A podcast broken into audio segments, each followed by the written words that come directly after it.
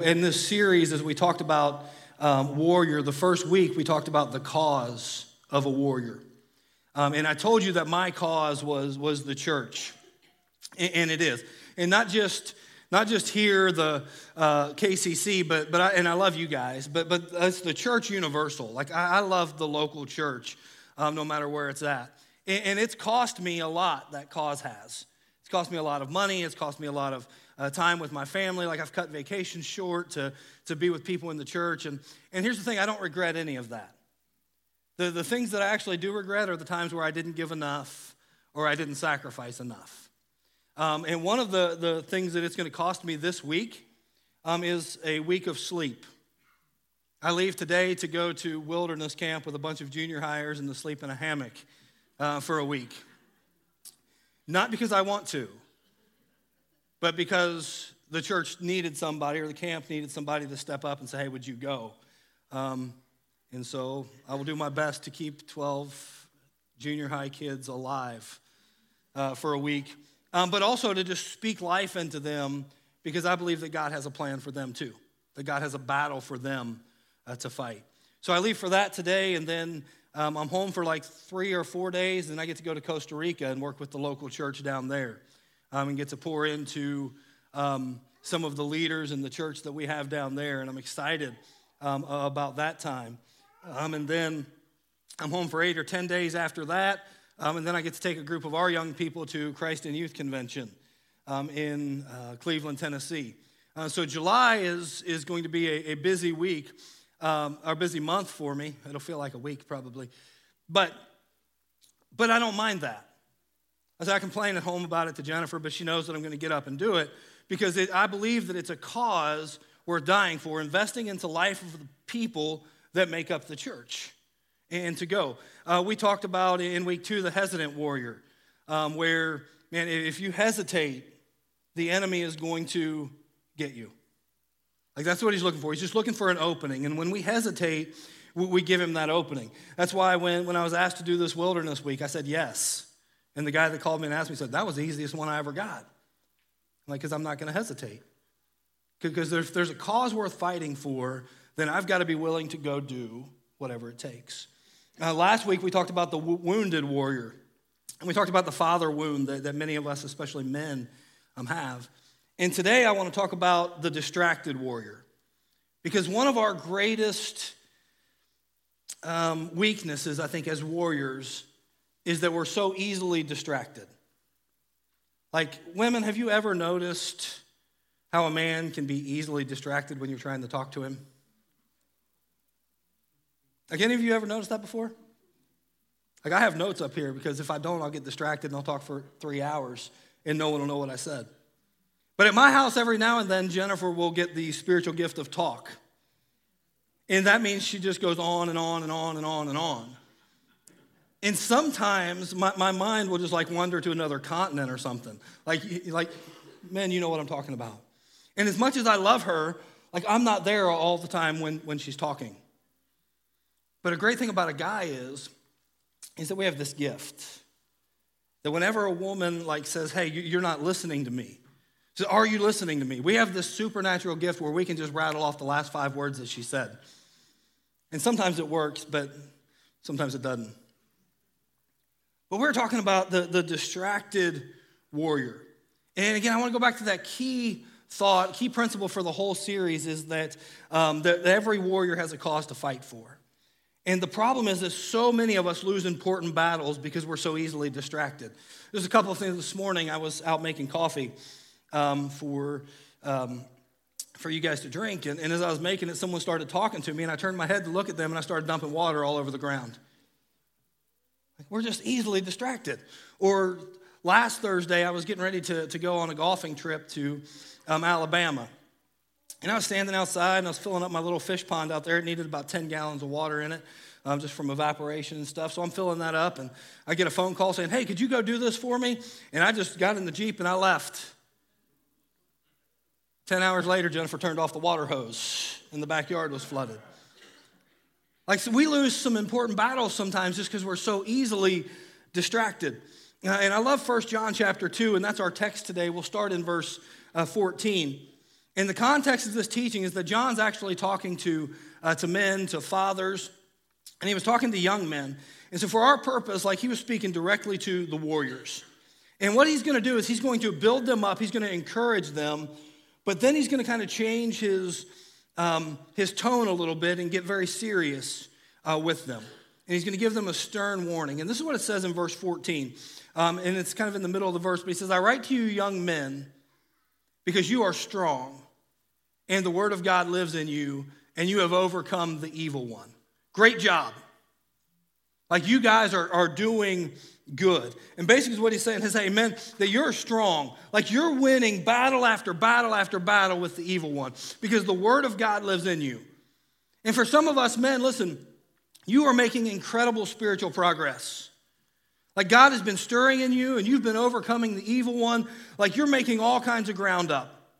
And just as he encourages these men with uplifting words, then all of a sudden, though, he changes his tone and he says this But wait, do not love the world or anything in the world. If anyone loves the world, the love of the Father is not in him. Man, you can be incredibly on track pursuing God. Again, then all of a sudden you can be so slightly distracted. And before long, man, you can fall head over heels in love with the things of this world. It happens all the time. And there are things that do not last. Let's, let's keep on going. In verse 16, he says, For everything in the world, the lust of the flesh, the lust of the eyes, and the pride of life comes not from the Father, but from the world. The world and its desires pass away, but whoever does the will of God lives forever. Like men, we need to understand that God has a divine call, a heavenly cause for your life. Like you are a warrior with a cause. But if you're not careful, you'll be ever so slightly distracted and you'll fall in love with the things of this world, things that do not last. And kind of here's a, a key thought for today. As the distracted warrior abandons his heavenly post in pursuit of an earthly kingdom. And it happens over and over again in our lives. I will abandon a heavenly post, the divine cause, instead of living for the things that, that God wants us to live for, instead of living for the things that, that we know will last, we're like, we'll stop and we'll try to build an earthly kingdom. Like he'll fall in love with the things of this world rather than the things of God. In fact, Paul was writing to, to Timothy, a, a, a mentee of his. And in 2 Timothy 2 4, he said this No one serves as a soldier, gets entangled in civilians' affairs, but rather he tries to please his commanding officer. Who does he want to please? He wants to please the commanding officer. Like, men, we are warriors. Like, we are spiritual warriors, and our goal should be to please our commanding officer, which is Jesus Christ. Like, that's our goal. Like, don't get involved in all of the, the civilian affairs, all of the worldly things. But so often we truly, truly desire, even those of us who are followers of Jesus, we, we, tr- we get distracted and we fall in love with the things of the world. And it happens over and over. As we continue to travel, we just continue to get a little further off track. And then we end up very far from where God wanted us to be, and we wake up and say, How did I get here? How did, how did I end up where, where I am now? But it happens all the time. And, and why, why does it happen? Because as warriors, I think it's because we want to conquer. Like we want to keep score. We want to win. Like we want progress. We want to measure ourselves and compare ourselves. We want to know how we're going, how we're doing. Like I said, we want to be able to win. And honestly, listen, the world makes it so much easier to keep score. You know, several years ago, we used to have an elder, and, I loved him, but he used to call our bulletin the scorecard. Like, we, we want to be able to win. But in God's economy, it's hard to know am I winning or am I losing or, or how am I doing?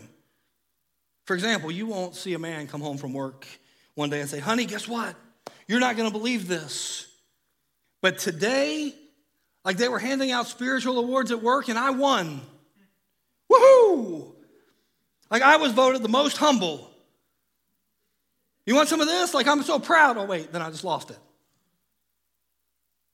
Like, you can't do that. You'll never have a husband come home from church and, and, and go, Yeah, like, I nailed that prayer today. Like it was so good. Like even, even afterwards, the guys got around and they voted it was a 9.25 prayer on a scale of 10. The best I ever did was an 8. Like I, next week, I'm going for a 9.5. Like we, it doesn't happen. Like it's hard to know, it's hard to, to compare, it's hard to compete, it's hard to win in God's kingdom. But the world, see, they make it easy for us to keep score. Let me tell you how much money I'm, I'm going to make this year. Did I tell you that I was the number one ranked salesperson in the area? Did I tell you they're giving me a $500 bonus? Did I tell you how, how many hits I had? Have you seen my car? Have you seen my house? Have you seen my girlfriend? Wow. Like, I'm better than you. It's easy for us in the world to keep score or to, to compete, but it's very difficult for us to keep score in, in the spiritual realm.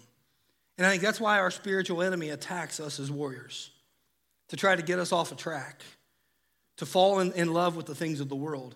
But don't forget what, what John said. He said, If you love the world, the love of the Father is not in you. And I just want to break that down to three common attacks today. There's a strategic plan um, of, of the evil one that's found in verse 16. And it's just a subtle and deadly distraction. And I love the way it's just kind of already broken up into three, three categories. He said, For the love, for all, all that's in the world, and he says this the lust of the flesh, the lust of the eyes, and the pride of life. The lust of the flesh, the lust of the eyes, and the pride of life. And those things aren't of the Father, but they're of the world. And right there, we see the threefold plan of attack that the enemy uses against us the lust of the flesh, the lust of the eyes, and the pride of life. In fact, that's the, the, the way Satan even attacked the greatest warrior of all time, Jesus. He used those same three strategies. You can read about it. It's in Matthew chapter 4. Um, and after Jesus had fasted for 40 days and 40 nights, he hadn't eaten. And he was pretty hungry. And so, what did Satan do? He attacked him with the lust of the flesh. Are you hungry? Your flesh hungry, Jesus?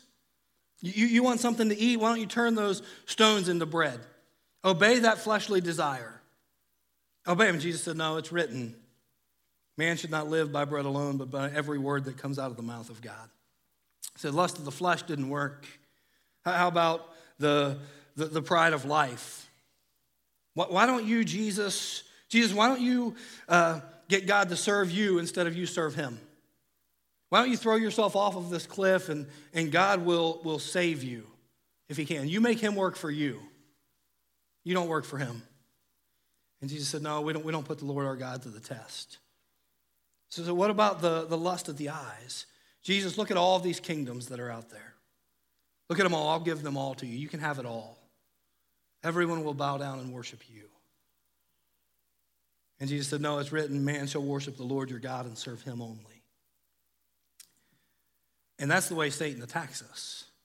It's always been his plan from the beginning love the world, the lust of the flesh, the, the lust of the eyes, and the pride of life. And the first one is lust of the flesh.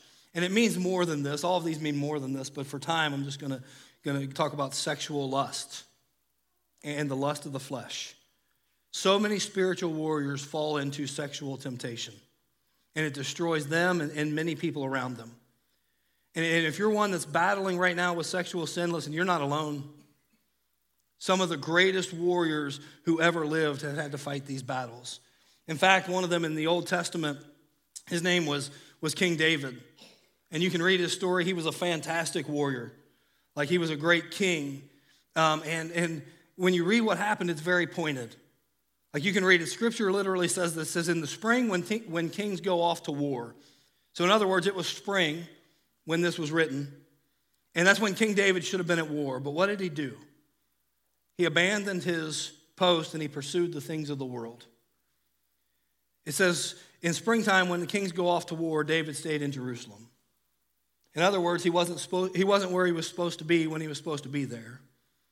Therefore, he saw something that he wasn't supposed to see which led him to think something that he wasn't supposed to think, which led him to, to do something that he wasn't supposed to do, which caused him to lose something that he wasn't supposed to lose. All, all the way around. He wasn't where he was supposed to be. He abandoned his heavenly post to pursue something deadly, dangerous, and destructive. And in the story, like he wasn't at war like he was supposed to be. He abandoned that post, and, and when he was there, he saw naked Bathsheba. He said, Man, I like that. I'd like to have some of that. Hey, guys, why don't you go get her for me? And they went and got her. And he ended up then sleeping with her, getting her pregnant, murdering her husband. And the whole thing went down very, very quickly.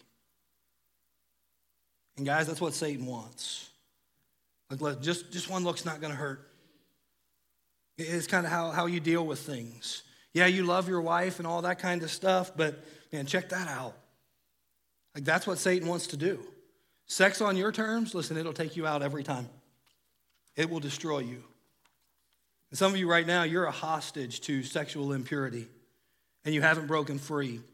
And listen, you can't do it on your own. If you could break free on your own, you would have done it a long time ago.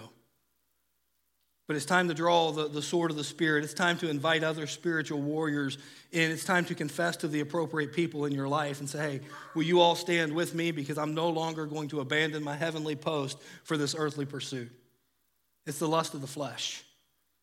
And men, you need to be warned because Satan is going to attack you there. And there's a second one that said the lust of the eyes. And again, this means way more than, than just this. But one of the ways that we can do it is, is material lust. This is when the warrior is not satisfied with what he has or, or, or something else. He thinks something else is going to make him happy. Man, if I could just have that, or if I could make this much money, or if I could get this new thing, or this shinier thing, or this bigger thing, or this faster thing, or this newer thing, then whatever, like it's going to make me happy. Then, I, then I'll be fulfilled and, and satisfied. And here's the crazy thing about it is intellectually we know that it doesn't really matter but yet we still pursue it. Like, I mean, in my home, I'll tell myself, man, Jennifer and the kids, they don't need more to be happy. They don't need more. Like, I know that, I know that, I know that. And yet I crave more. And somehow I rationalize it. And I think, well, I mean, if I get more, then I'm being a better husband, I'm being a better father, I'm being a better man because a, warrior, no, a, a warrior uh, provides and a warrior conquers. Like, and that's just kind of the way that we were, we were made, isn't it? Hey, watch this. You stay home, me leave cave, me kill something and bring it back. Like, I'm a warrior. But we wrongly begin to identify ourselves with, with by what we can accumulate, by what we can possess, instead of who God created us to be. And we buy into this destructive lie that if I just had more, I would be happier. Like some of you, you're called to be a spiritual warrior, listen, but you've abandoned your cause and you're building an earthly kingdom and you are using everything you can to pursue material riches and you're relationally bankrupt. You're giving your best, uh, the best of your strength to build a kingdom that will not last, and your kids don't even know who you are. And then there's the third. And the, the, warrior, the evil one's going to attack every warrior this way. It's the pride of life, the boasting of what I have and what I've done. Where the man starts to think, man, it's really about me. It's about my abilities, it's about what I can do. Um, like I'm going to be the star of my own show. I mean, some of like, I mean, I got the God stuff. You know, sometimes you can get it done yourself. Like if it's going to be done right, I have to do it. I've got to be in control. I want to be in control of everything. But anyway, in life, like what we want is we want to be in control and we want to be in charge and we want to be want it to be about us. And all of a sudden, we begin to think that we're very good because we've accomplished something because of what we've achieved, and we start to boast about what we have and what we do. And we slip off into self-made pride, and we begin to think it's all about us. It's all about me. It can't be about him, and it can't be about anyone else. And listen, if it's not about him and it's not about anyone else, then we're not surrendered to Jesus. We can call ourselves believers all day long, but we're not unless we love the Lord our God and love others as ourselves. And I just want to tell you, man, from my perspective, this is so challenging. And I'm going to be transparent with you uh, for a minute. And you think as a pastor, you're like, you know, I study during the week and I'm surrounded by godly things. You know, okay, this stuff doesn't, doesn't affect me. And you think it'd be really easy for me to stay focused on what's important, but it's not. I get bombarded with these things all the time accomplish more, achieve more, conquer this, win this. And, and, and because I want to, here's a glimpse into my world. And it's kind of random, but I can't win. I can't. In the church world, here's the deal if things go well, who gets the credit? God, right? But if things go bad, who gets the blame? Josh. I mean, I must not be doing a good job. Things aren't going well. So basically, I'm set up only to lose. Again, that's all I can do. And as a warrior, listen, I don't like that. So if I pursue the things of the world where I can measure up and compare and rank, like maybe I can win. And that's why I'm so easily distracted. There was a movie years ago, and it was a, a Kevin Costner movie, and it was called For the Love of, of the Game. Um, and Costner's a pitcher, and, and, and I watched it because of the last baseball movie he made where he's playing catch with his dad at the end, and it almost made me cry. Um, Cornfield or whatever it was called. Um, Field of Dreams, thank you. But, but he's 40 years old, and, and all these voices are coming from everywhere. Like, you're no good, you're too old, you're not good enough, boo, boo, boo. And the only way that he can focus is he goes through this mental exercise where he just says, clear the mechanism. Clear the mechanism. It's kind of cheesy line, but it worked for him. Clear the mechanism. And when he does that, everything goes silence. Boo, you know you're like, clear the mechanism. And when he says that, he's able to focus on the target. And warriors, the way that you win the battle is listen, it's to stop winning the wrong battles and to win the right one. And when the wrong battle emerges, you simply clear the mechanism. You silence all of the lies and, and you set your mind not on things below, but the scripture says set your mind on things above. Not on things of this earth, but on things above. If there's anything pure or lovely or admirable or excellent or praiseworthy, you think about those things. You don't conform any longer to the pattern of this world, but you be transformed by the renewing of your mind. And here's how you do it. Here's how you clear the mechanism. That's what the Hebrew writer says in Hebrews 12, 1 and 2. He says, Therefore, since we're surrounded by such a great cloud of witnesses, let us throw off everything that hinders and the sin that so easily entangles us. And let us run with perseverance the race marked out for us, fixing our eyes on Jesus, the author and perfecter of our faith. We fix our eyes on Jesus. Whenever we start to become distracted, we shake it off and we fix our eyes on Jesus. Whenever the voices tell us that we need to have more, that we, we shake it off and we fix our eyes on Jesus, the author and perfecter of our faith. Like we clear the mechanism. And that verse would continue and say, who fix our eyes on Jesus, the author and perfecter of our faith, who for the joy set before him endured the cross, scorning its shame, and sitting down at the right hand of God. You know, that's what Jesus did in the Garden of Gethsemane, just, just hours before he was going to be crucified. He cleared the mechanism. He said, God, I don't want to do this. I, I don't want to die. I don't, I don't want to suffer. He was trying to be distracted. But he said, You know what? Not, not my will, but yours.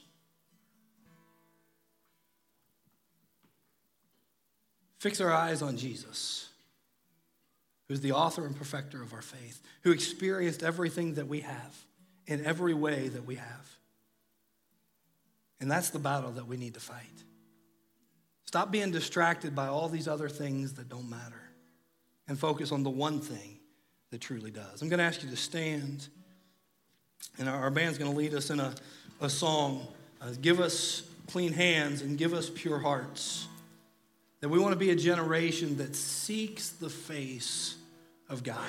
Father God, today we come to you asking you to give us clean hands, to give us pure hearts, to, to remove any of those distractions that we have right now in our life. The, the, the lust of our flesh, the lust of our eyes, the, the pride that wells up in us sometimes. Father, help us to fix our eyes on Jesus. It's in His name that I pray. Amen.